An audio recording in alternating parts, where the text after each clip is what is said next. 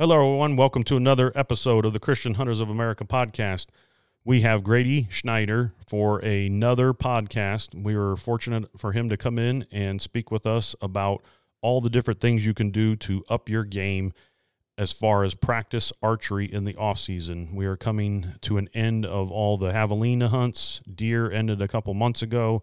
Everybody's waited with bated breath for antelope and elk tags to be drawn and to see if you were successful this year.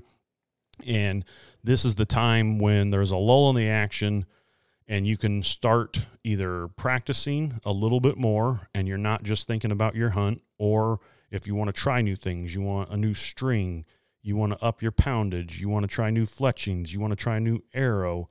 This is the time when you can try and up your game and practice with these new things. You don't want to change all the variables at once because then you wouldn't be able to diagnose when you're doing something wrong or if it's uh, a failure from an arrow or the fletching or your grip and your release or your hold points. Um, you want to try different things. You want to start shooting your fixed blades or you want to start shooting mechanicals you want to start shooting the broadheads instead of just field points because you had a mistake during the hunt. And this is the time in the off season that we like to call an off season because we're always thinking about hunting. This is the perfect opportunity for you to try a, a couple new things because we can never stop learning right? We should always seek to improve and no matter how long you've been doing archery or any sport you can always get better. You can always be around people and learn through them and learn from a pro shop, learn from um, another hunter. And that's a perfect way for you to give back and for you to be able to share some of your experiences with someone new to the community of archery or hunting in general. So, Grady's going to talk about a lot of that, um, different techniques you can use, different things that you can try. And um, he's going to talk a, a lot about all the things that he practices, the mental focus, and all the target panic or different things that you would experience. And the training will help you when you do step out and you see that trophy bull, the trophy antelope, the trophy deer later this year. The things that you can work on will help you so that when your heart is racing and you know how to calm yourself down, you know how to breathe a little bit better to to decrease that heart rate and uh, control that target panic and you know that that arrow is going to fly straight. So we really hope you enjoy this episode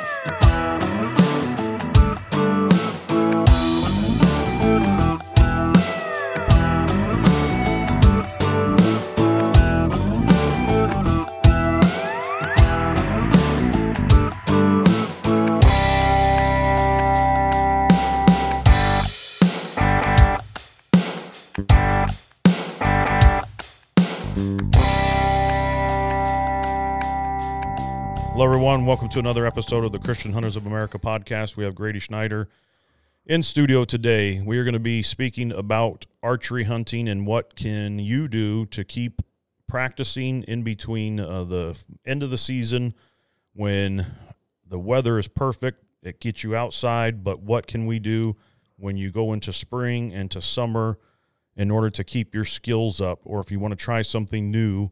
This is the time to do it. Um, we're going to be speaking about 3D, uh, indoor and outdoor, all the events that get you out of the hot summer and you go up north and you get to camp and you get to practice ultimately where you play, where you're going to be hunting, hopefully. So without further ado, we got Mikey in studio as always. How are you? We are here. We're doing excellent. Great day today. Beautiful outside. And Grady, how are you, brother? Good. I am very thankful to be back in the studio with you guys, and I'm thankful I got off work a little bit early today. That is a good thing. That is a good thing. Always a good thing. Um, like I said, we're going to be speaking. Grady is um, a master archer, and Mike is as well. They do a lot of competitions. Everyone knows that I prefer rifle, so you're probably going to hear them talk a lot more, or you're going to hear me ask questions uh, for everybody that is newer to archery like myself, only shooting probably the last six or seven years.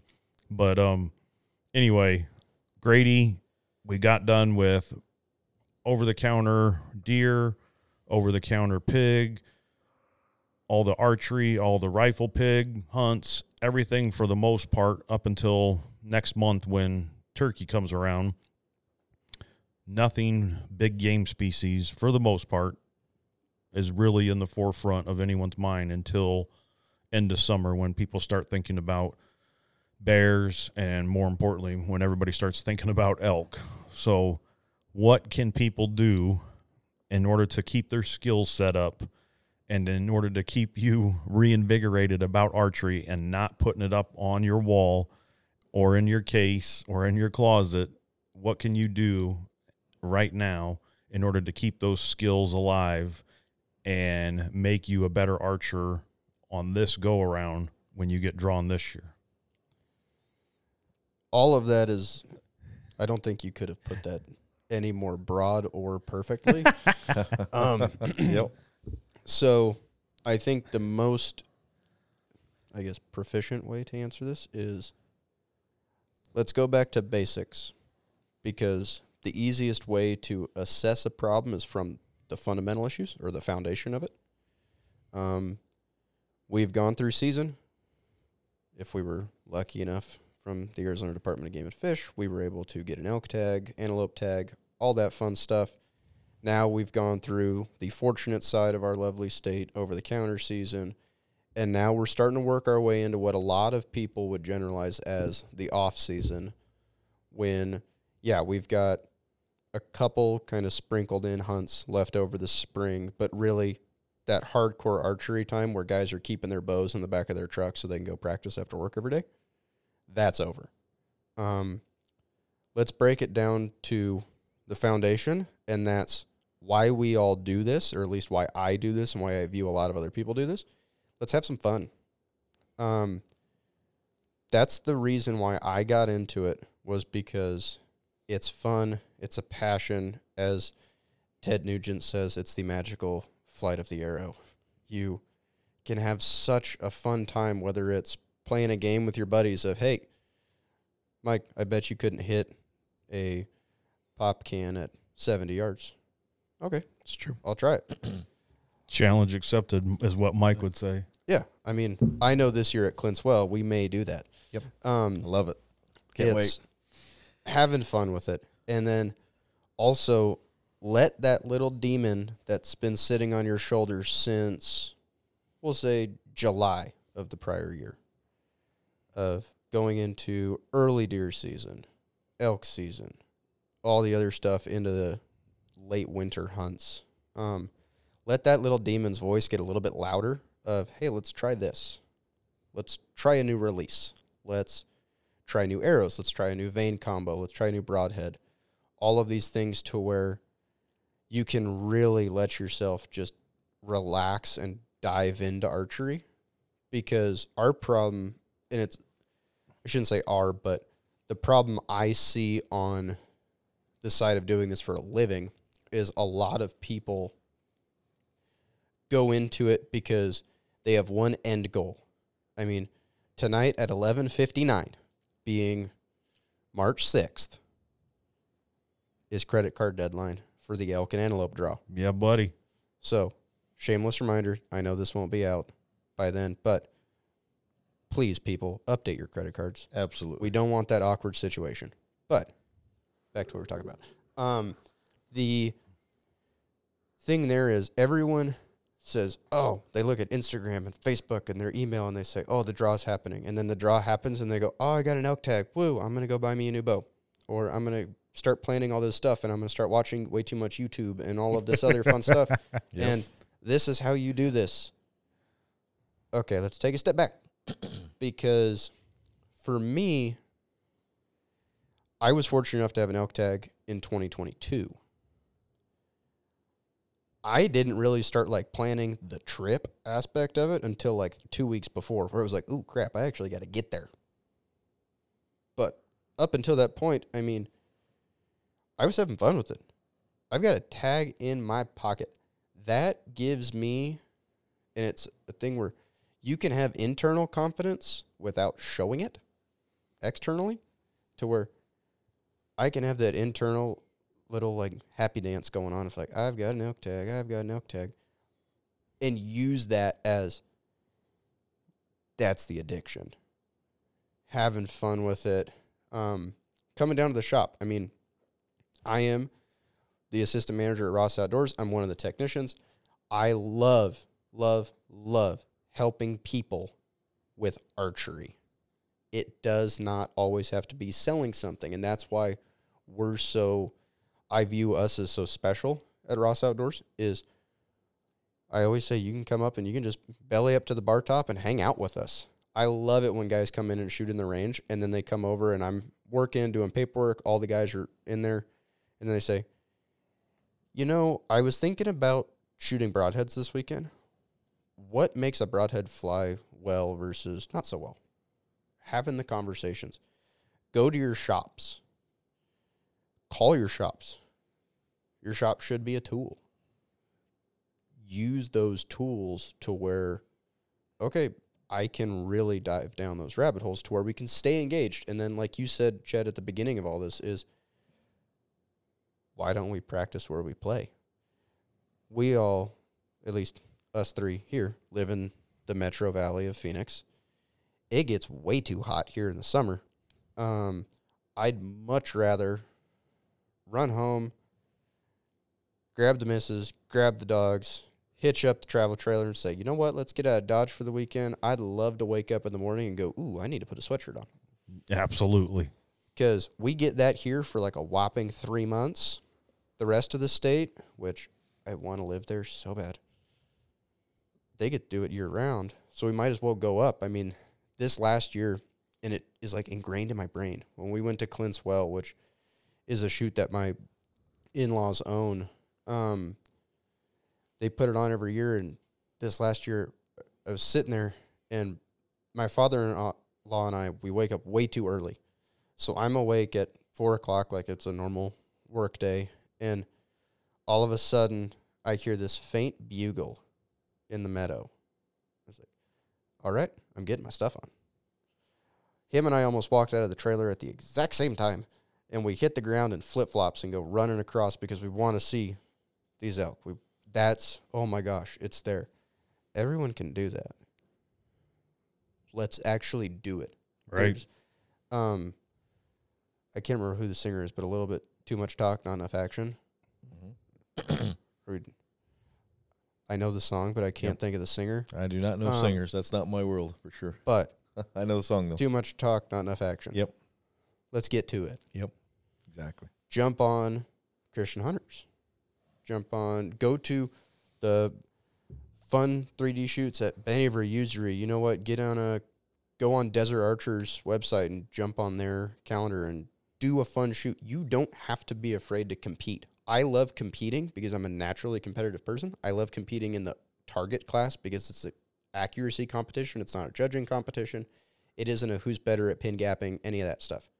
It is a pure accuracy competition. Use those things as your fuel to go into it and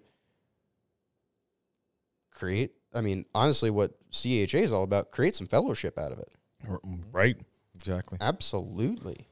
we have lots of lots of targets and allow people to use them if if they don't have any or if they have kids and want to borrow a Genesis bow or encourage people go into the you know go outdoors and shoot from realistic angles and not just you know straight 40 yards 45 yards okay i'm going to hold it go put it at 33 on an incline or a decline and put it behind a couple bushes and see see how your arrow reacts going through that.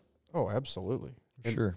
a fun one that I have never done. In all honesty, I've never done this, but I've always wanted to do this. Rinehart has these targets that look like little triangles, mm-hmm. where they have the 18 and one that looks like an octagon. Yep. I want to do, I don't know why, but I want to do a walkabout shoot. You grab it, you huck it, you shoot it, you walk up to it, you grab it, you huck it, you shoot it, you walk up to it. You create that diversity. Yep. It's That's li- exactly. active changing. It's like if we're doing a three gun competition, you're not standing on a line. You're running around, you're doing different barricades, you're doing different angles, you're doing all this different stuff to where it's practical application. Mm-hmm.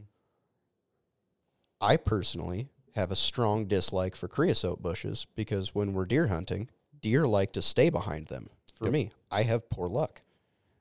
I see them, I get so excited. Oh my gosh, there's a bush I can range. I range said bush and the deer stays there.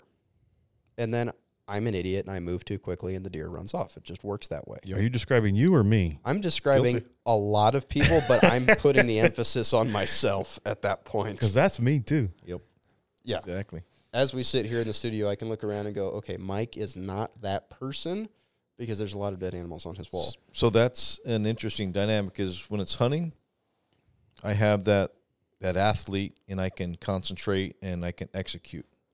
Now that I'm getting into the 3D world, I let the you know I was, I was in the shoot off yesterday. It's like why am I got butterflies for a shoot off? It's stupid. It's five arrows. It's 17 yards to 42 yards. It's like come on, really? So why is that? So let's let's dive down into this. So let's say so as a hunter, um, you know, I I have two bows. You look up on the wall. I have my hunting bow. I have my target bow. My hunting bow is strictly broadheads. All I do is I practice broadheads, and that bow is tuned specifically for that arrow, that broadhead. But I would say 98% of the people I know, or 95% of the people, they have one bow. They shoot field tips sporadically throughout the year. And right before the hunt season, the week before, they screw on some broadheads and they're ready to go hunting. So break that down of the importance of having one bow, basically having two different setups. One's a hunting setup, one's a target bow that you're basically practicing on. And then why sometimes we have a lot of misses. We have people talk. I, I mean, a lot of people. It was a chip shot, and I hit the the deer, the elk, and it ran away, and I never found it.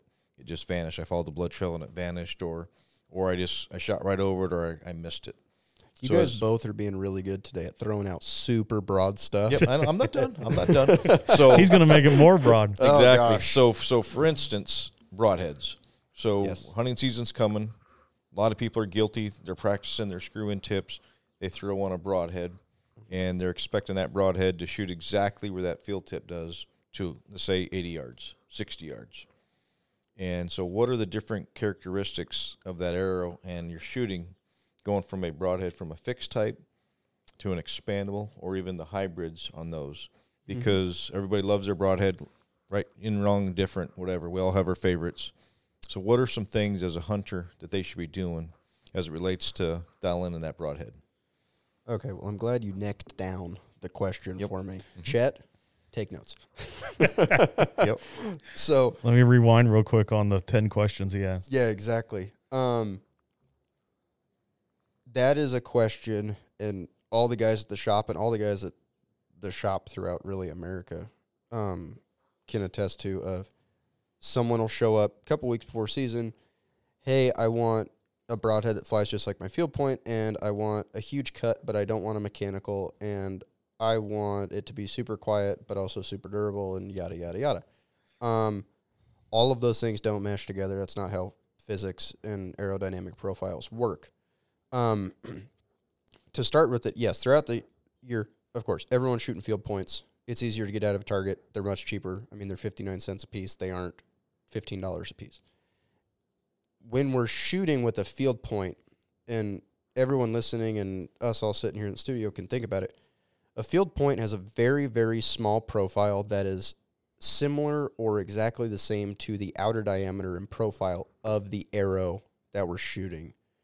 Um, now, once we go to a broadhead, let's think about a fixed broadhead. I know one I can think of off top of my head is a G5 Montec. Everyone's seen those.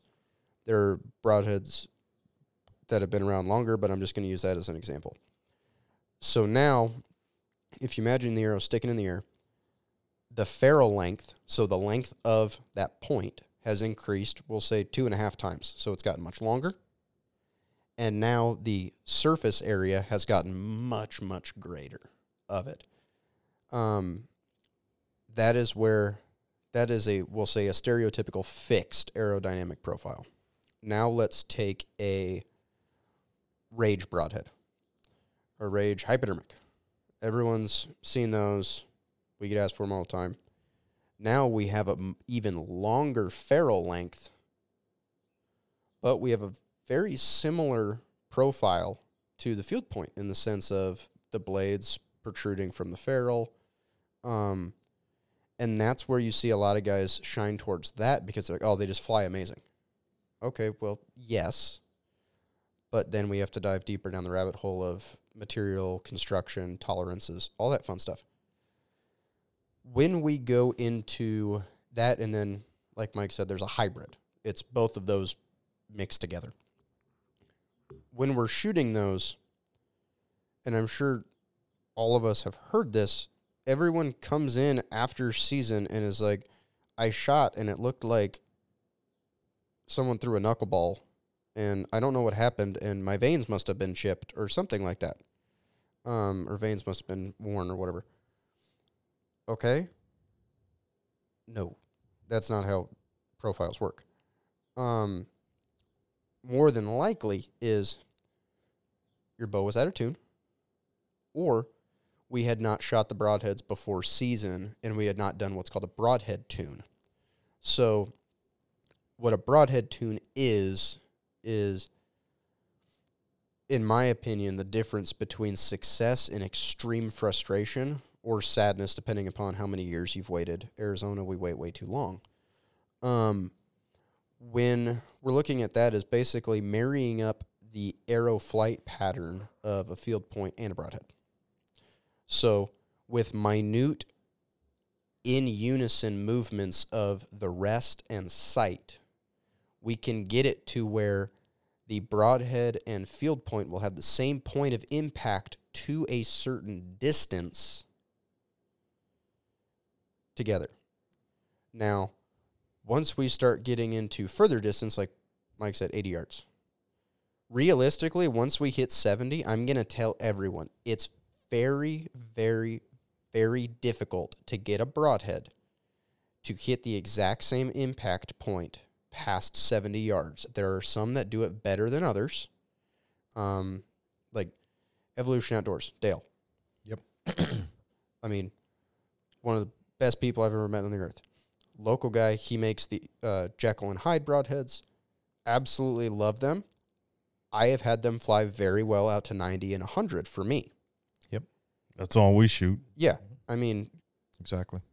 I'm Team Jekyll. I don't know about the rest of you guys, but it just works. Yep. I'm a Hyde. There you go. And I'm looking at one, two, three. Yeah, there's six Hydes right there smiling at you. Yeah, and I I killed my bull with uh Hyde. Yep. And then I've seen multiple animals get shot with Jekyll's Hydes, everything. Yep. Exactly. Um, we only hear good things about them, but back to my original train of thought before I saw a squirrel.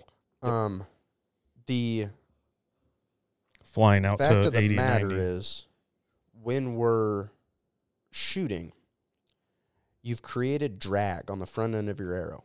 We've increased that aerodynamic profile from a field point to a broadhead. There's more surface area. It's spinning at a different rate of speed. Now we have created drag.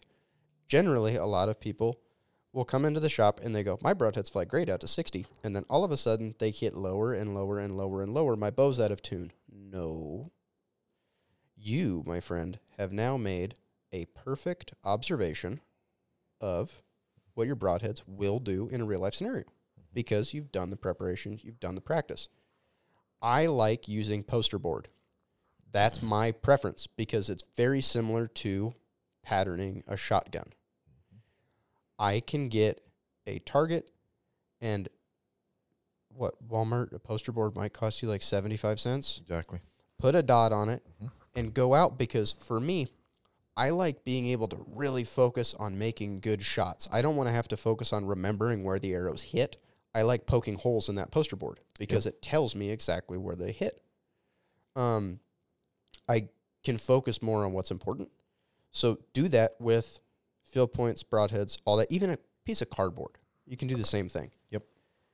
Use that during your off season and say, okay, hey, this is the broadhead I shot with, and set weekly goals. Like I set weekly goals all the time. I'm doing it right now when we're setting up the new shop. Is I got a list on my phone of like ten things I want to get done this week. set a weekly archery goal. Hey, this week I want to shoot 10 arrows a day. Um, or I want to shoot 20 arrows a day.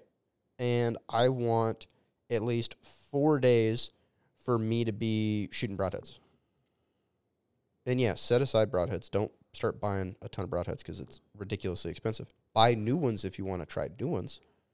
Yep. But don't start buying a bunch of broadheads because forty dollars a pack gets expensive quickly, and you might have to take out a second mortgage. It's not fun. Yep, Right. Exactly. So, for instance, when hunting season comes with that hunting bow, we have a local park down here that's got a nice archery range. So, Mhm. I always start with five shots. And I only shoot one at a time, and I walk the 20 yards back and forth. So, I figure if I'm hunting, I I get one shot. Mhm. So, I focus on that shot, the release, and I shoot five at 20 yards. Once I'm within usually like a two and a half, three inch circle max with my broadhead, then I feel like I can shoot very accurately with the broadhead at 80 yards. So then I immediately jump over to 80 yards and I'll shoot five at 80 yards. Then I'll systematically work backwards. So do you want to talk about what is so a good that is sequence? perfect. so yeah, so you want to talk about sequence in which how you as you're practicing and you're building that confidence and talk about once that bow is tuned and they pick the broadhead that's shooting good for their bow, what is a good sequence in order to do so? Yeah, so that is perfect. What you just said. That is in the archery training world. That's called sandwich training. So, starting close, going far, and testing that confidence level, testing your equipment, testing yourself, but then ending back close. Yep. Um, for me with broadheads, I like shooting twenty. I will shoot generally what I want to call my apex point. So for me, my draw length and poundage, that's at about 60 yards because that's when, okay, I'm basically out of my fixed pins at that point. Um, that's when I'm really going to start seeing that sight tape if we're using an adjustable sight or the Yep. pin gap on a fixed pin sight really start spacing out. And past those points, for me, I almost feel comfortable shooting out further because I realize the fact that I can break a perfect shot. As soon as that arrow comes off that string, I have no control. Yep. As long as I've done my due diligence, whether it's on the moment of truth on a bull elk or we've got a monster Coues deer in August, Yep. I've done my due diligence in the off season because now when I break that shot, the environment controls it. Exactly. That's the main thing. And yes, back to the original part of it is go from close, far, close. I like ending Yep. at 20 yards. Yep. Because, You leave with that confidence and on a high note. yeah, that is, We do that in firearms I all don't time. want to go mm-hmm. close, far, I stink. Yep. I'm going to tuck my tail and walk home. I would like to go close, far, close, and end. Okay, it was a little rough at the far distance today, but I still know how to shoot a bow because I could still hit the dot. Yep. At 20, okay, take a deep breath, come back reinvigorated, and realize eh, it's okay because people are too hard on themselves. Exactly. In all aspects of life, they are. sure. In archery is your one aspect of life where you get to get away. Use Yes. it and enjoy it and use that as part of your addiction. Absolutely. So in here, so I kind of learned that. So in the 3D world, we're trying to shoot dimes. So I have about eight yards. So I stand at my table to one end, and I got my target right here. And I shot last night ten arrows, and I'm basically shooting a dime. Mm-hmm. And what I've been learning is now it's about my form and release and concentrating because it seems like when I get outside in the elements, I want to jerk or I don't want to follow through. And it's so easy for our form to change or just our position point.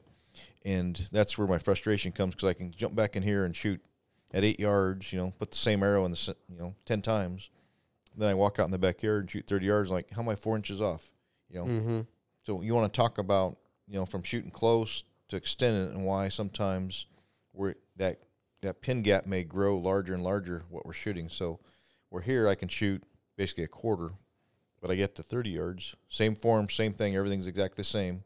Now I'm shooting a, a grapefruit.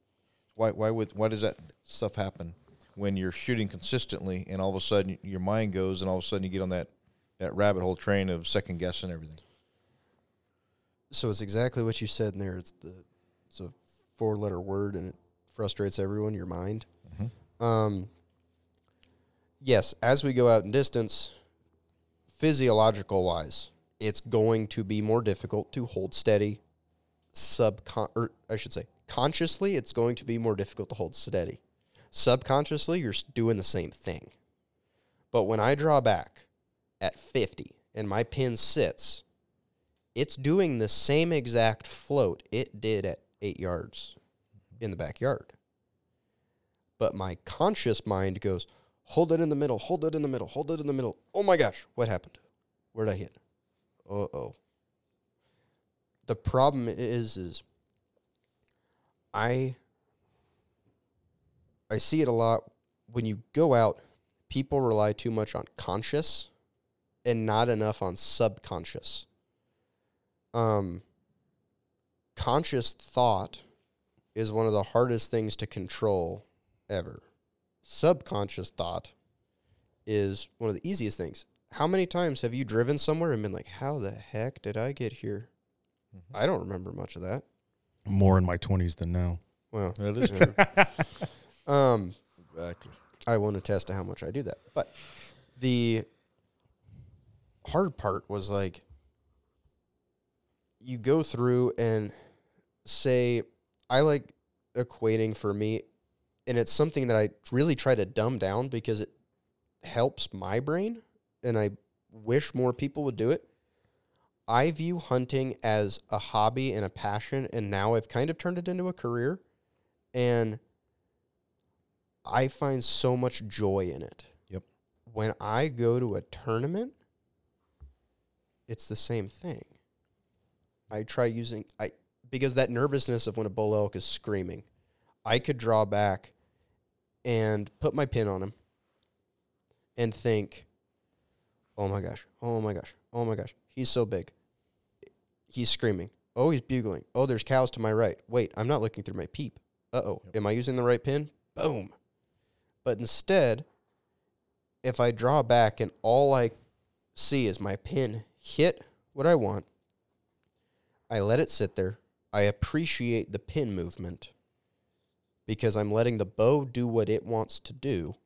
And then I'm slowly going through my shot process of anchor, peep alignment, pin on target, contact with trigger, apply pressure to trigger so slow that I don't think it's even going to go off. And then, oh my gosh, it went.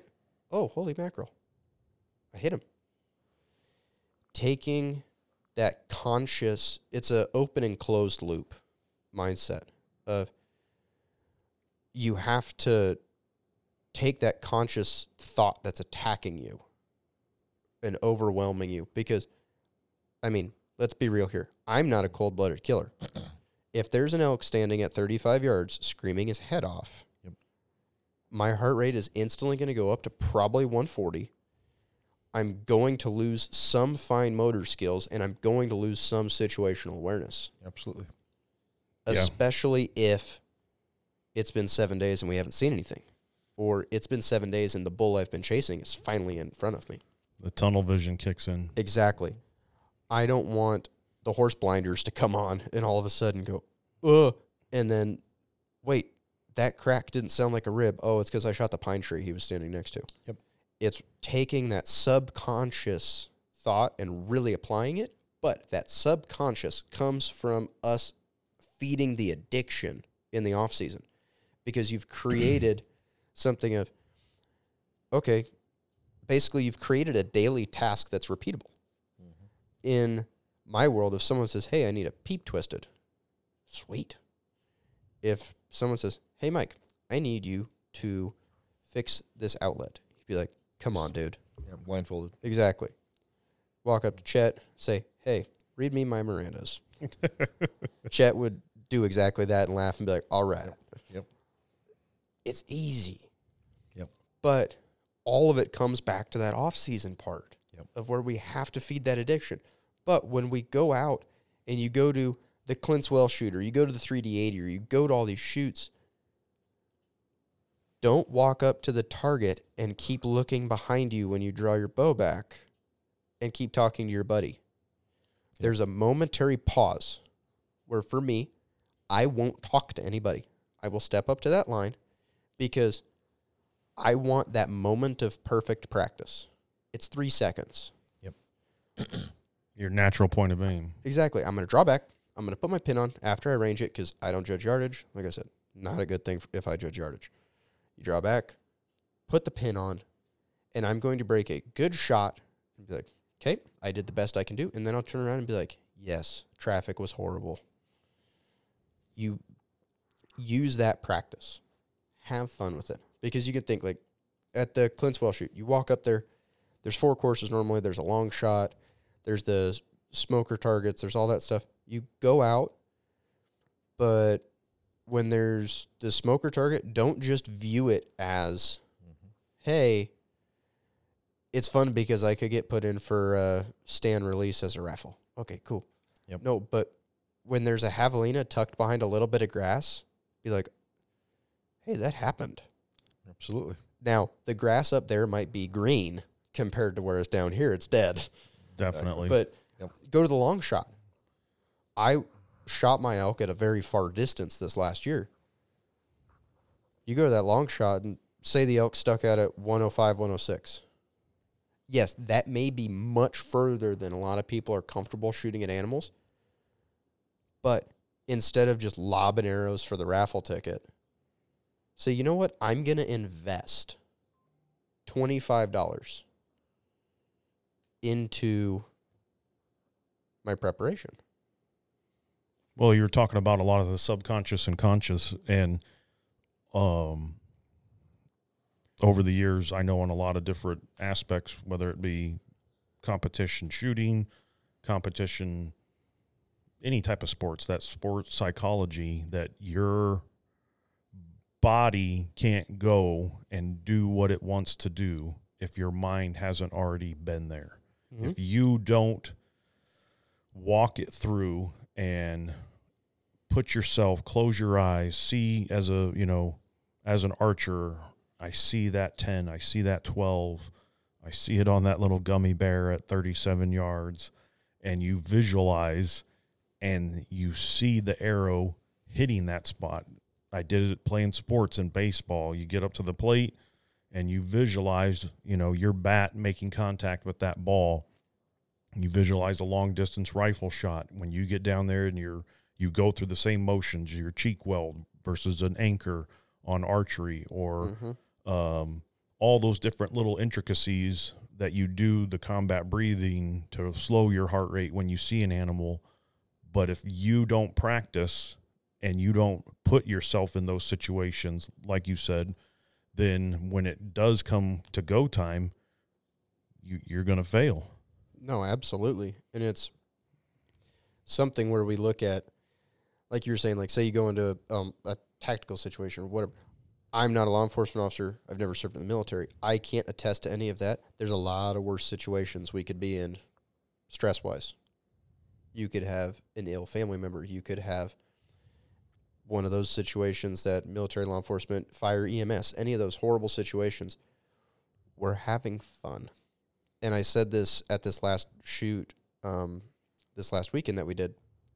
There was a deer, 54 yards, and their group of guys were sitting there. It was on the second day, so all the highest scoring guys are in the same group because you're peer grouped, and we're all competing against each other because we want that top spot. And I took a step back because we're in between targets now. And I looked at one of the guys who's arguably one of the best shooters in the state, and I go, wouldn't you love it if in a hunting scenario there was a mule deer at 54 yards just feeding? Exactly. Why in the world are we so worried? You're asking me, a IBO, which is one of the scoring organizations, an IBO 12 ring is about the size of a soda, the bottom of a soda can. If you said, hey, can you hit that on a deer at 45? I'd be like, oh, yeah. I'd bet quite a bit of money, and I don't have quite a bit of money to bet. Yep. But then when you say, okay, Grady, it's for a piece of plywood at this tournament. Yep. I'm like, oh my gosh, oh my gosh, oh my gosh. That's what we have to break. And that's the mental preparation, all of it. Yep. Am I getting to practice right now as much as I want to? No. Life gets in the way. That's life. So when we step up to that tournament line, or when we step up to that buck in December when we're just doing a cannonball run to go hunting because I get one day this weekend. Right. When that moment pops up, capitalize. Yep. That's when, okay, I'm going closed loop. I'm focusing on what my subconscious has prepared me with in the off season because I've gone to the 3D shoots. I've spent the days at the range. I bribed my w- wife with a nice dinner because she let me skip whatever and I got to go to the range with my friends. All of those things come down to that one moment and when you're able to go closed loop, that moment will happen and then at the end of it you go, "Oh my gosh, how'd that happen?" And I know this is counter to what we said on the spring and the summer, but on those shoots, if you are up north and it is better weather than when we're down here, and you want to practice like you play and get that heart rate up, if you if it doesn't do it for you in the competition and you're just going out there just for the fun shoots and there's plenty of fun shoots, nothing on the line, you're there with family, maybe do a sprint before you get to the line Absolutely. maybe you do a couple push-ups and a couple jumping jacks get that heart rate up and then it's going to be a lot more lifelike if you you know if you guys are out there with just your buds and you are you know putting a dollar a shot or you know whatever whatever you want to bet that adds to it a little bit the, the little competition if you haven't entered you know the the paying competitions where you're going for uh, a plaque or a buckle Absolutely. or prize money. But if you just more accurate testing of that is get your heart rate up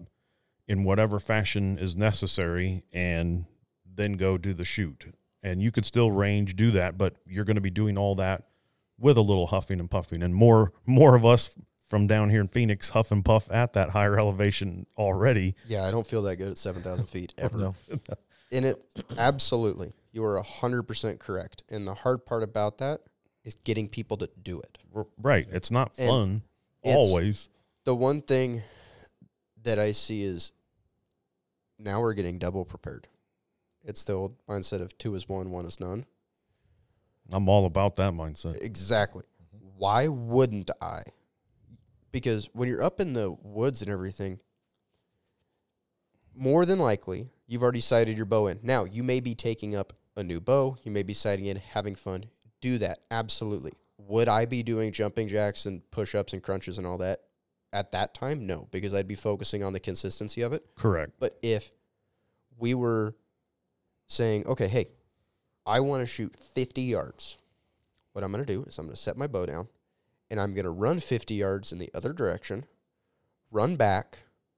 I'm going to do a burpee. I'm going to get my bow, range, go. But I'm going to be wearing my bino harness. I'm going to be using the kit. It's subconscious. Yep. It has to be. And I'm, I know I'm beating that word to death. It has to become muscle memory. it has to. I know for me, on my marsupial bino harness, if I stick my right thumb underneath the flap and just peel forward, I don't have to fish for the tab on top of it. I know that I do the same thing with my rangefinder pouch. I know that I don't have to get my rangefinder back in the pouch. I just drop it because I have a dummy cord on it. All of those things, I know that I can keep staring. It's something that I personally And you're staring at the target the whole time and not taking your eyes off. of it. Exactly. And that's exactly where I was going is with deer, I feel like it's so much more important than elk. Keeping your eyes on the target because those little suckers like to disappear. and it's they're it's not a horse walking around the woods. I mean, it's a small creature and they can duck behind anything and then all of a sudden a doe could pop up. I like knowing that I can dial my sight and just move my eyes really quick to make sure I'm on the right yardage number. Then, okay, and turn my bow and do all this other whiz bang stuff. Now, guys who are shooting fixed pin sights, a lot of guys draw back and they waste a bunch of time because I had to remember what pin it was. Okay, that should have happened months ago. Yep. Say you're shooting a seven pin sight. A lot of people still do it. There's nothing wrong with that because it is the definition of simple stupid. Like, go. Drawback pins. You got to pick a starting point. Are we starting at 30 or are we starting at 90? Which pin are we starting with? Because there's no way I'm going to just draw back and put pins on and say, cool. I'm going to draw and I'm going to pick my starting point. For me, if I'm using a fixed pin sight, I like starting at the bottom and working my way down just because in Arizona we tend to have to shoot a little bit further. I don't like working up because of gravity. I feel like I'm fighting myself to get the pin up. But if we draw back and I put the bottom pin on and go down, it seems a little bit more practical. Yep. It's With good good tip. we're going in of practice that stuff. Okay, I have to have a process when I draw back. And is there a better place to do it than camping? Nope. No. Because the best part about it is I can set my bow up against a tree where it naturally belongs, walk back over, grill a hot dog, watch the dogs run around, enjoy family, and then say, you know what? My boss isn't here. I'm going to do it again. Yep, exactly. you get to hear the little. Your boss might be there though. well, my boss might be there, but Josiah's pretty cool. The best part about that is he lets us play once we've done our work. That's a motto: is you work first, Yep. you play second, and Yep. that's something that our company is very blessed about. Is Yep. at the end of the day, say a new bow comes out, yeah, he'll let the guys. Okay, you want to go shoot it? Okay, it's five thirty. Go try it. Like we're very blessed in that aspect. Yep. But yes, I always have to. If Josiah's at the shoots, sometimes we have to be a little more on our behavior. Yep. But it's all of that is it all comes back to what we started talking about is I want everyone this year 2023 the last couple years on this planet have been like a snow globe just shaken up crazy economy health everything Yep. instead of pouring fuel on the fire of just worrying and Fear. fear, stress, any of that, I want you to kick over a five gallon of gasoline on the fire of archery, passion, family, faith, all of these things that make you a better person because uh, we have no control over the rest. And that's something I myself have to work on every day because, yeah, when I wake up in the middle of the night because I'm thirsty, my brain goes, okay, I have to do this and this and this. And I wonder what happened with this. I really wish I was like, I really want to try a four fletch on my arrows. I wonder if my camping spot for this shoot's going to be available. Huh. Sweet. Make it easy. Right. Yep. Less fear, more fun. Exactly, because the good Lord put us on this planet. He knows all. We do not. Put us on this planet for a reason. Let's take advantage of it. And what did I say 15 minutes ago? Let's make a fellowship out of it. Yep. You can go Absolutely. and have fun. It's one of the most fun things for me is at the Clint's Well shoot on awards day, Sunday. Everyone's getting their awards for the tournament, but all the raffles are being drawn. And a big emphasis at that shoot is the kids. Yep. I don't know if you guys remember last year, but you look there and there's bikes and skateboards, and there's everything, and all of a sudden Tons. there's this huge celebration of the next generation. Let's bring that up. Yep. Why don't hey, I want to up my addiction in archery too. When I see the CHA seminar, hey, I'm going to go to it, but I'm going to see are you guys doing like a mentorship archery day? Or are you guys doing anything like get involved with the community? Right. because that's how I met you guys. You can have a blast with it. Go to your local shop. Get a part time job at your local shop. Like I got people ask me all the time, come in, talk. Use that to really build and make yourself the archer and hunter you want to be this year. Because Lord knows I want to be better. Yeah. Nobody's perfect in, in any aspect, and there's always something to learn.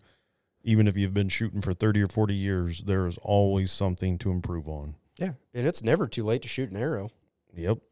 I hadn't shot my bow for like a two months, I think, before this last tournament, and that's the first leg of the state championship. I was fortunate enough to shoot well in it, but I said that morning, like, "Hey, I probably should shoot a couple arrows to warm up, probably, because I'm gonna make myself look like a fool."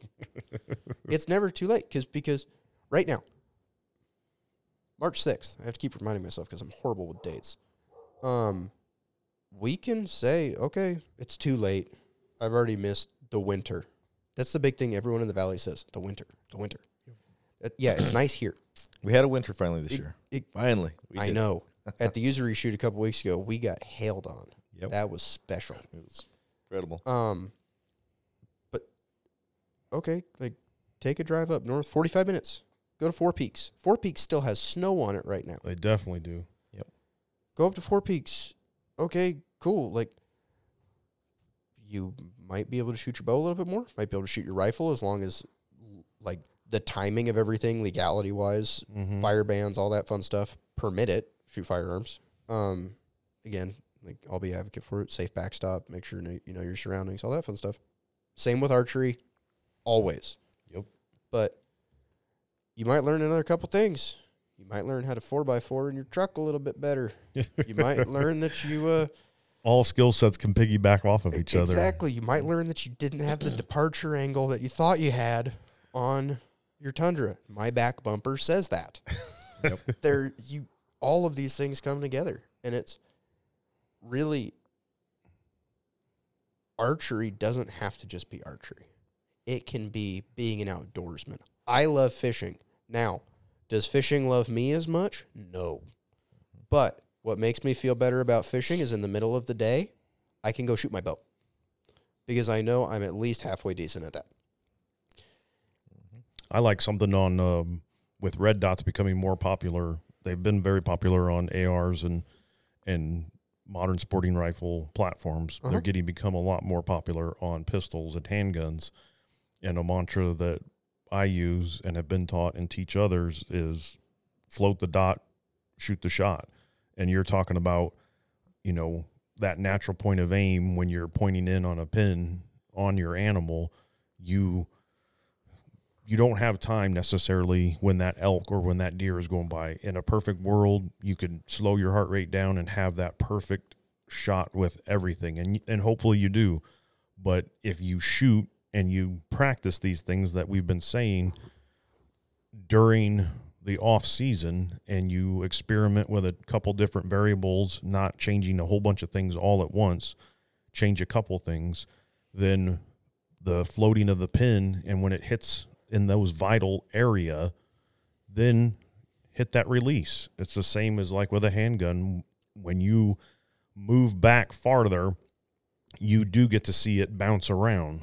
You're going to see it exaggerated and it's the same as when we move back you're seeing that movement in your arm one because you're probably holding it longer because you think you got to wait until you have the the best optimal uh, steadiness, but you're not going to have that, and it doesn't.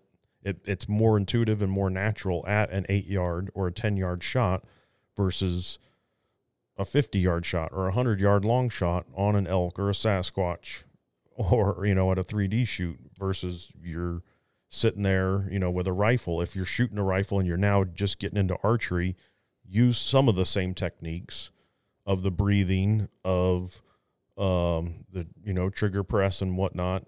You can apply a few things from the firearms world over into archery and vice versa. Absolutely. A hundred and ten percent. Like that would be one like what you just said, that ninety second chunk. That encompasses the firearm side of it perfectly. All of that melds perfectly into archery. Because um I'll say this and I'm probably gonna get a smile from Chet. Everyone most everyone has shot a Glock. Everyone knows that eighth inch of trigger travel before you hit the pressure wall, and then you apply pressure as slow as time is, and bam, the shot breaks. You do the same thing with an archery trigger. Right? Now, that's why you don't just settle on the release from 1980. Don't settle on the trigger that's a hair trigger because a lot of people think that's what's making them accurate. That's a mechanical fix to a mental problem. Instead, I want you to get a trigger where you apply pressure the same you would on a handgun. Grab it, apply pressure as slowly as the cadence in your head, head says pressure, pressure, pressure, boom. That's Yep. how I manipulate an index re- release because I can't shoot a handheld release right now because I messed up my arm this last year. I draw back, I anchor, I hook my finger over that trigger. I set my triggers with no travel and extremely heavy. And when I say extremely heavy, it's I think seven and a half pounds to get that That's thing off. heavy. That's just crazy. I want to be able to grab it because the wind. We tend to shoot in little cuts, valleys. The wind tends to suck. Also, I have a I have a bad habit, or I shouldn't say bad habit. I guess bad blood flow. My, I lose feeling in my fingers. Like it's probably 65 degrees in here right now. I can't really feel my hands. Hmm. I lose feeling in my fingers very quickly. Now imagine when it's 30 degrees and it's January and you're trying to shoot a javelina. I like being able to just grab the trigger and just relax into that shot and really just slowly start applying pressure. Smooth, clean trigger press. Exactly. And you bring that same thing into archery. Now, that you saying smooth, clean trigger press, that's a trick right there. If I'm worried about aiming, I have no control over that. Let the dot float. Let that pin spaz out over the target. It's doing the same exact spaz it did at eight yards in Mike's garage. Yep. Now, even though it's spazzing because the size of our target is smaller, technically the size of the target really hasn't changed much, but our ocular perception of the target has changed. Now, I've drawn back, I've put my pin on, I appreciate the pin float. If I'm having a problem with my mind consciously going to pin float, why wouldn't I let my mind consciously go to pressure, pressure, pressure, pressure, pressure. Create that cadence because when you practice that cadence in the off season, why we're talking about all of this, I did that on my elk this year. I drew back, I hooked. He took a step and I made a noise. Everyone has their own. Mm-hmm. Mine tends to sound a little bit more Sasquatchy sometimes, depending upon how winded I am. Yep. Um, also depends how cottonmouth sometimes sounds like a squeak. Sure. But you draw back, meh, and all I'm thinking is squeeze, squeeze, squeeze. My mind isn't, oh my gosh, he's far. Is it windy? Did I have breakfast? Is he going to run? Am I going to kill him? No. My pin was on him. It was spazzing. Like I said, it was a far shot. I mean, I was going from shoulder to hip, was my pin movement. That can just say how far it was. And I'm squeezing. Squeeze, squeeze, squeeze, squeeze. Boonk. Follow through. I watched the mythical flight of the arrow. Boom. And then he starts running off, and I go, Whoa. Did that work? Did it?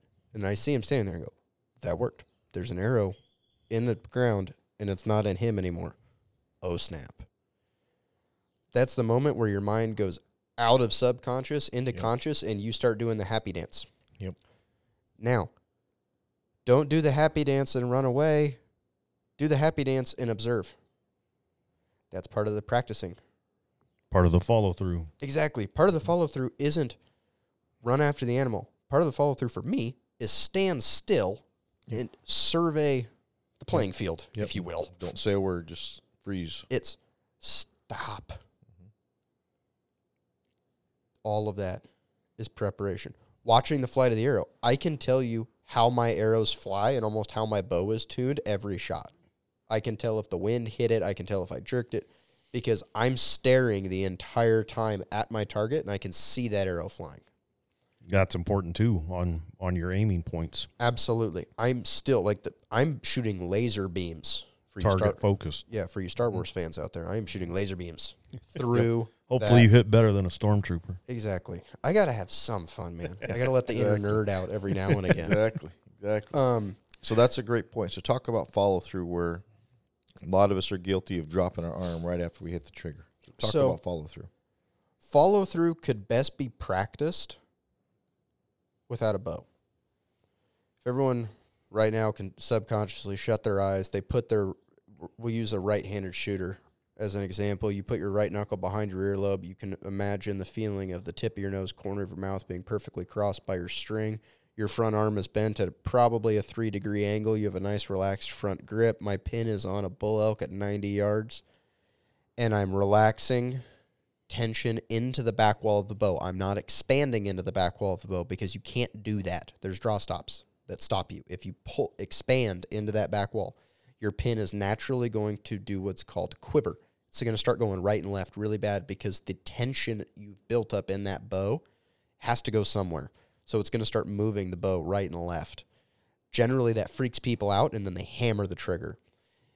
The follow through is you start evenly squeezing everything, start relaxing into that back wall while keeping that index finger rigid or keeping that thumb rigid if we're working on a thumb button.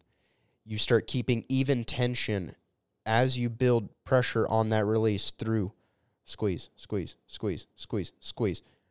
Boom, everything goes. And it's almost like I cut a string in between the front and back hand, and everything comes back. And that's where you see the time honored saying of squeeze your shoulder blades together. Everyone tries doing that bef- to do that before the bow goes off. It doesn't work that way. I wish it did. It would be much easier to achieve. But drawing back, getting here, and it's almost like if I had a piece of paracord and I'm pulling into it, and then someone just walked over and snipped it with a pair of scissors, and then you boom, and you feel that natural path. That natural path may be different archer to archer. That's why I don't like cookie cutter processes. Some people may have a shoulder impingement. They may not be able to go straight back. They may have to go down and back. It's the way it goes. For me, I can't go up. Just doesn't work with my shoulders for some reason. I tend to go down and back. Um, some people will put enough tension with their front hand that they end up almost throwing their knuckles at the target. Different things happen, but that's the follow through. The follow through isn't draw back, pin on, shoot, shut my eyes, and then move my head. It's not that. It isn't, oh my gosh, did I hit it? It's, that's why I like shooting bright colored vanes. Shameless plug, we have lots of Ross Outdoors branded vanes. They're all AAE and they're all very bright colors. Mine are orange. Exactly. I've got turquoise to Yep. appeal to my sides. It's very pretty. Yep. Um, we've got all the different colors. Find something your eye picks up. Yep. I choose turquoise because for me, I can find it on the ground in desert environments very That's easy. key. Um, I honestly like if someone comes into me and goes, "Hey, can I get like one of a bunch of different vane colors because I'm gonna go throw them on the ground in my backyard, or would you mind if I grab a couple different ones and I go like step in the side lot and throw them on the rocks?"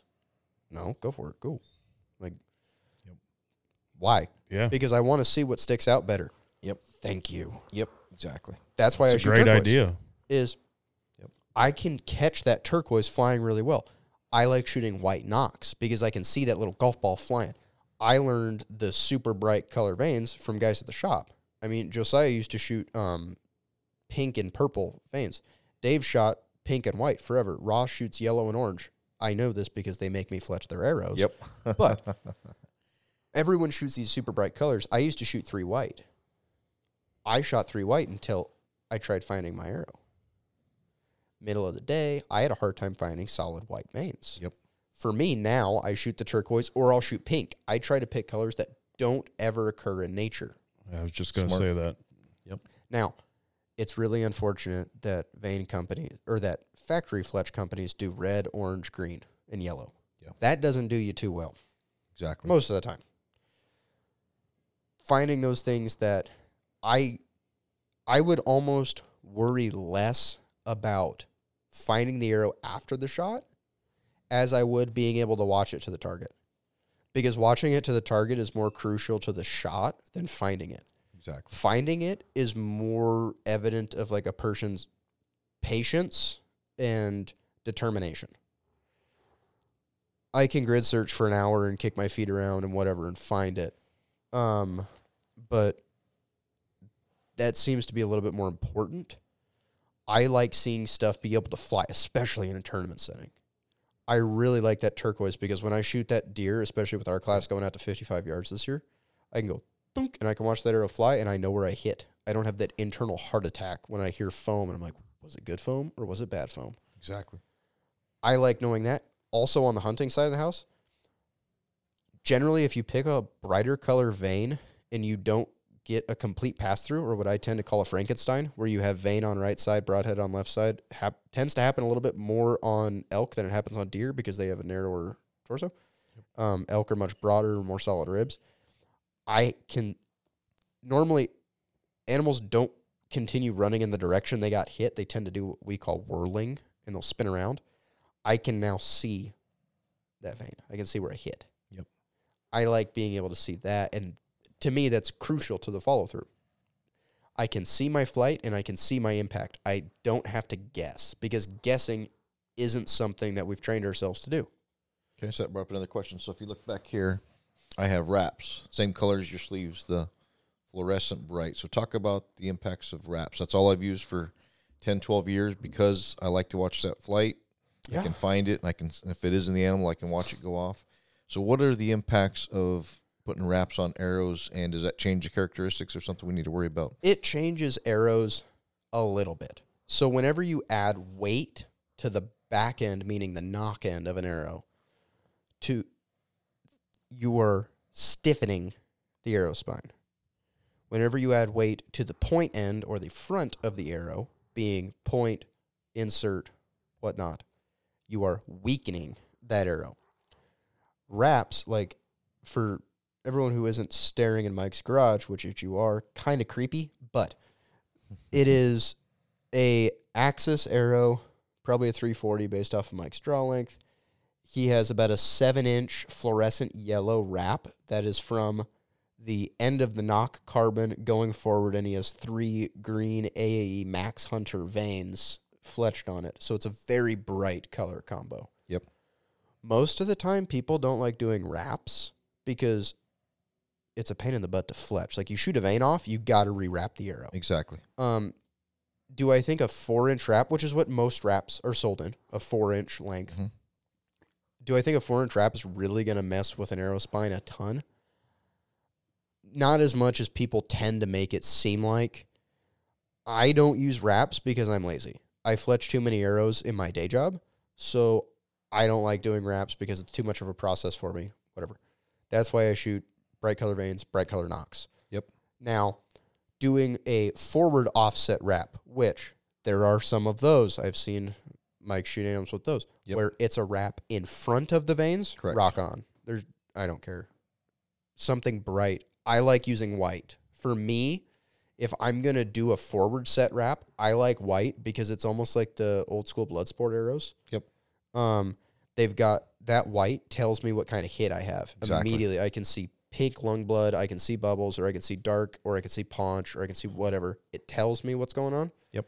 Um, white is a little easier for my eyes to read off of it. Like I wouldn't be able to, for my eyes, I wouldn't be able to read paunch super well on a bright green or bright yellow wrap. But it's very, That's a good tidbit. Yep. It's practical and make it what works for the individual. Exactly. Have some fun with it, and then, yeah, like most Axis arrows, you get them from the factory. Easton makes wonderful arrows. They're not colors from the factory. Tend to be smoke, which is kind of a translucent gray, Yep. green, or red. Those are the three colors you tend to get in the Axis arrows or full metal jackets. Yep. Um, I can't see any of those that well. The green sometimes works if there's the right lighting. I like white because we tend to shoot dark target faces. Yep. And I can see white really well on that target face. That's my preference. Go to your shop. Use us for what we're employed for. This is that time, like we were saying in the beginning. This is the time to experiment with all those different things. I, we've covered so many different aspects, but this is the time to try new things. If you know, like Grady said, don't get your heart rate up. Don't go run and do a bunch of push-ups and burpees. If you're trying all these other new things, you don't want to change in any training aspect 12 things and then you're off. Now you're trying to diagnose 12 different things Most people won't even diagnose, they'll just give up. And that's or that we that. hear that all the time. Is I went out, I was shooting, it just wasn't working out because I was trying to thumb button, I was trying to sight in a new sight, and I was shooting new arrows. Yeah. And and I increased the poundage. yeah, and I increased the poundage and I'm shooting lower let off. I just gave up and it's August and I got a hunt in like a week. Yeah. Okay. Whoa. Do one thing at a time. Yeah. And we urge it at our shop. I love it when people come in and go, hey, you know, can I try a thumb button? Yes. Okay. How much does it cost? Nothing. We grab them out of the box. We go. We've got this nice little like wooden thingy that looks like you're going to display watches or rings on it, and it's got all the different handheld releases.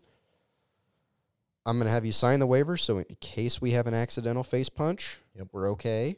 And then we're going to go shoot. And it's not like, okay, you have five minutes of my time and I don't really care, buy something. It's, okay, let's make sure we get a positive experience because otherwise we've, we've done you a disservice at that point Exactly. and that's where the fellowship side of it is, is and that's why I think us at Ross have such a special like relationship with our customers is we can all attest to that. it doesn't have to be a sales setting. Like yeah do I love selling bows? Yeah but I also love working on them when someone comes in and says I think I need a new bow and I look and I go uh, actually I just need to fix this. Give me 20 minutes. Um there's a great lunch spot down the road. Go grab lunch. It'll be done by the time you get back. That happens all the time. Right. and we want to build that friendship and that fellowship because I love going to Ben Avery and I did it yesterday when I was practicing. 15 to 20 people come up to me and it's, hey, Grady, hey, Grady, hey, Grady. It shouldn't be, oh, that's the Bowtech from Ross. It should be, hey, I saw you got an elk. Mm-hmm. That's because Exactly. we text each other. We follow each other on Instagram. We, whatever. We've created that friendship. Absolutely. Or they're sharing their success stories based on what you did to their bow Oh, or yeah. a tidbit that, that you gave them. Oh, I love it. We have a guy. Um, he came in, and I won't say his name just for privacy reasons, but he came in right before his antelope hunt. He had shot his bow so much during off season, his string snapped Oh, man. Man.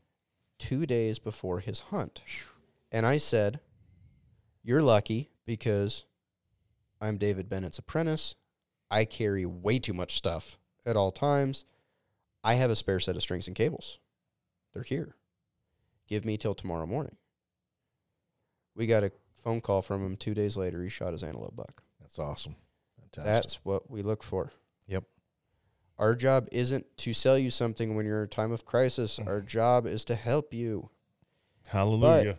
Yep. helping doesn't have to be in a time of crisis. Helping could be when you're bored on a Saturday. I work Saturdays. Come see me. Like, I, please. Yep. We've got a great crew of guys. Come see us.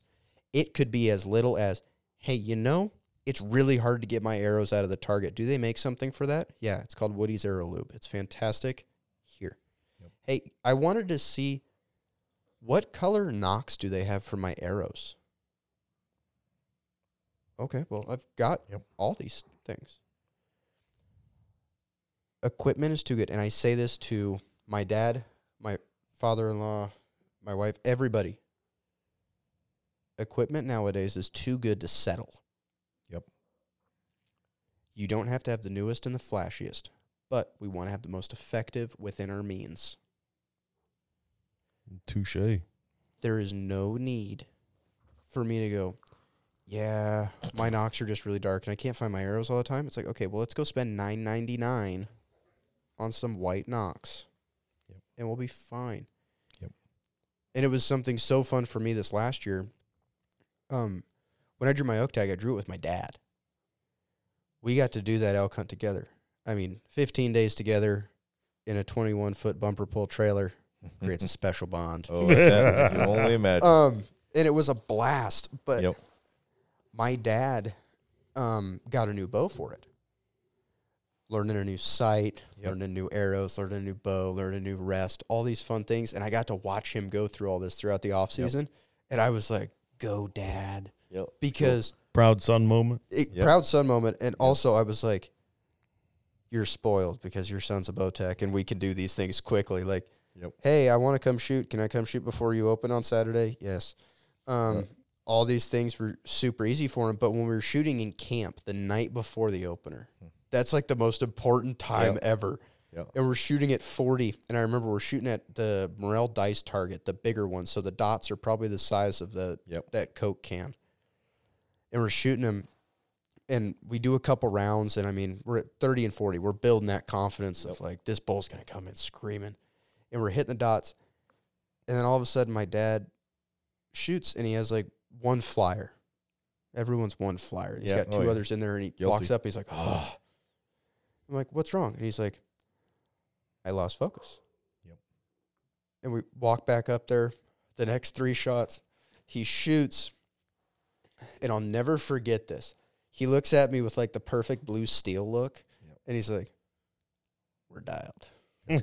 That's good. like, yeah, that's good. Yes, Yep. but It's awesome. that was because in the off season he practiced. Exactly. He did his job, and like, am I saying he's out there every day? No. Was he out there probably every other week for a while, and then talking to me in the off days? I mean, my family and I are very close. We talk every Yep. day, and it was very much like, hey, this stuff, this stuff. He was doing his off season research, and Yep.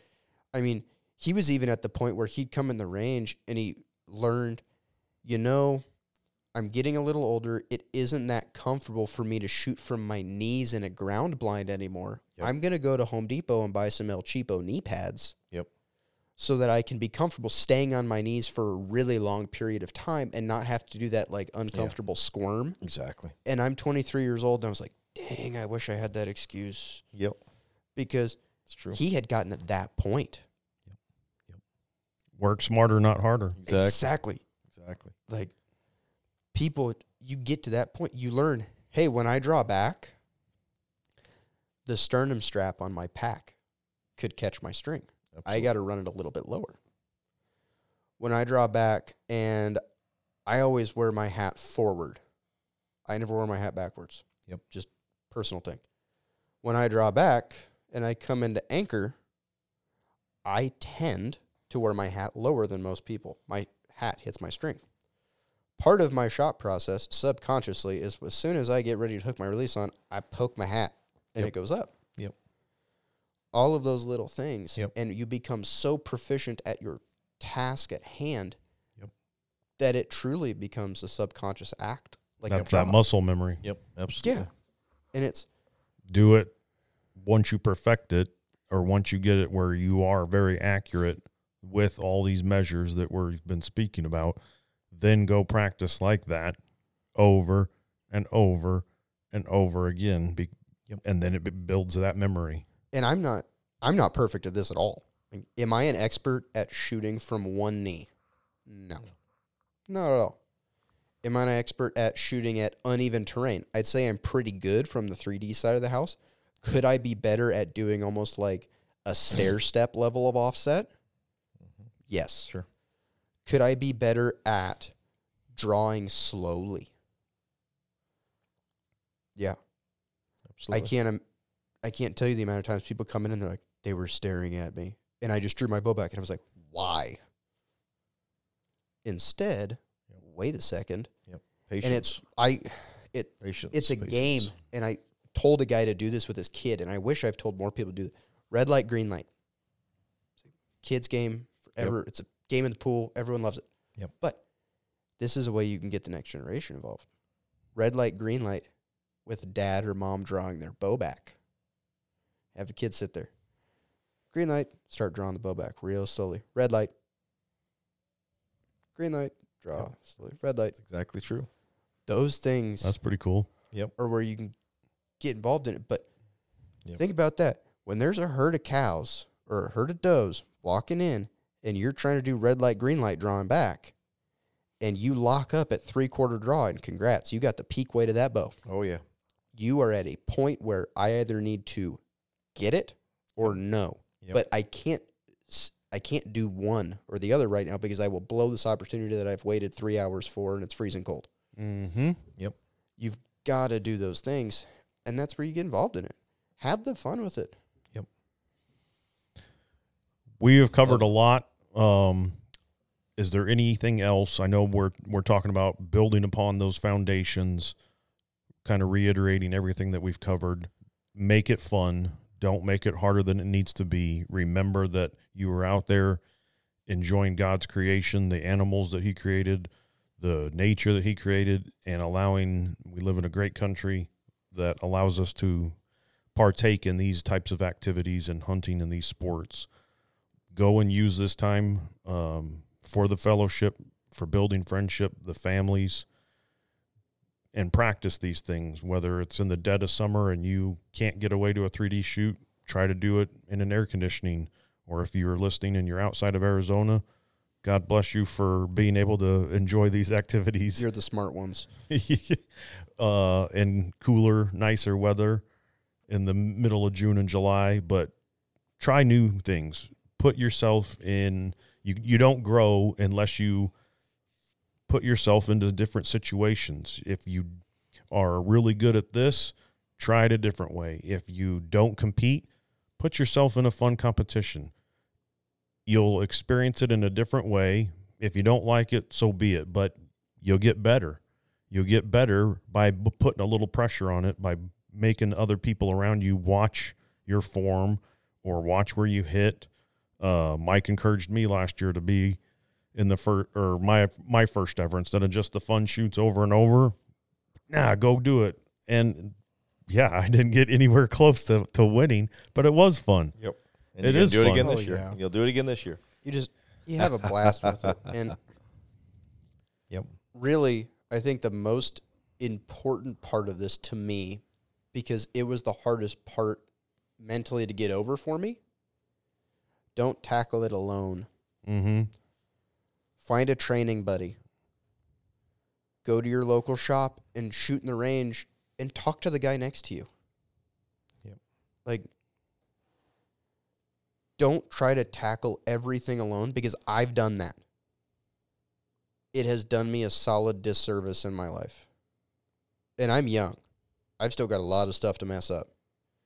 But I've definitely had times where I was like, I guess too stubborn or too front sight focused of I'm going to do this. And then I'm like, wait a second, I blew past a lot of stuff I could have learned from. Right. Don't only focus on the end goal. My grandmother told me this all my life before she passed away. Enjoy the little things. Enjoy the little things. It might be when you're sighting your bow in and you shoot one shot and you look and you're like, that looks like it hit the dead center of the X. Yep. Don't shoot any more arrows. On the next round, like go down when everyone grabs their arrows, take a picture. Yep. Enjoy the things. Have fun. Enjoy those little things. Yep. I've always wanted to shoot a two liter of soda with Mentos in it with a bow. I've always wanted to do that and just see the big explosion. Yep. I might do that this off season. Yep. Have the fun. Shoot a lighted nock at last light in a safe environment on a far shot. And see that Yep. It's awesome. Go. And go to your local shop. We're excited this year to be stretching out to the West Valley. We're opening up a new store off I 10 in Litchfield, um, just south of basically the Ride Now Goodyear. Um, use that as a catalyst of archery just got closer to me. It got more convenient. Don't just kind of shrug it off. Right. Be like, that's on my drive home. I think it's like two minutes off the exit. Swing in. Dave's going to be running that store. I'm going to be down at the main store downtown. Swing in, talk to Dave, and be like, hey, man, I got a question about arrows. We're going to have all the other guys working there too. We're going to be kind of going back and forth. Um, I won't be there as much. I'll definitely be staying downtown more. Um, but use that kind of revival of that new store opening up as become a regular. Spend that 10, 15 minutes every other day. Yep. Use that to build your fellowship. Use that to create friendship and use that to really fuel your off season to where we can become the best archers possible because being a good archer is a lot different than a good hunter. And you learn a lot through osmosis. You'll learn just by being there. If you don't want to ask a question, someone else might. Absolutely. Or if you weren't thinking about something, someone else might. Or just sitting there and absorbing the knowledge. Yeah, it's the most important thing. And I learn uh, through osmosis all the time. I mean, there's guys that come into the shop that are welders, and I hear them joshing back and forth at each other around the counter, and I'm like, way above my pay grade. Yep. I can Yep. throw a bead, but it's not that pretty. Exactly. But it's the same thing as if I go to your work and you guys are talking shop, and I'm like, I don't know what's going on. yeah, true. learn from the experts. Yeah, and that's where you never know who you might find. Yep. Everybody brings a piece to the pie. Absolutely. Absolutely. Well, we're we're leaving on a high note. We are Yes. leaving on a high note, like we've been instilling in you throughout this episode. Always leave on a high note. We're leaving on Mike's high note right now. Mikey, will you end us? All right, Lord, we just uh, we're just so thankful, Lord, that we can uh, just enjoy your creation, Lord, and uh, I just ask right now, Lord, that you just meet all, of us, Lord, and help us to find our contentment, our happiness, our joy. Allow us to reach out, especially in the archery world and hunting world, Lord, that that we would just enjoy those moments of the whole process from beginning to end, Lord. And, and if there's anybody out there that's struggling, could be target panic or just uh, shooting or frustration, Lord, just help them Lord, to find a place where they can go find a friend, go to a bow shop, and or get on a social forum and, and build that relationship, Lord, because we know, Lord, that you inspire us, Lord, to to fellowship as CHA was founded, Lord. But through archery and hunting, it really is about fellowship. And I just ask right now, Lord, that you would meet everybody where they're at, Lord, and just encourage them to take that leap of faith. In Jesus' name, Amen. Amen.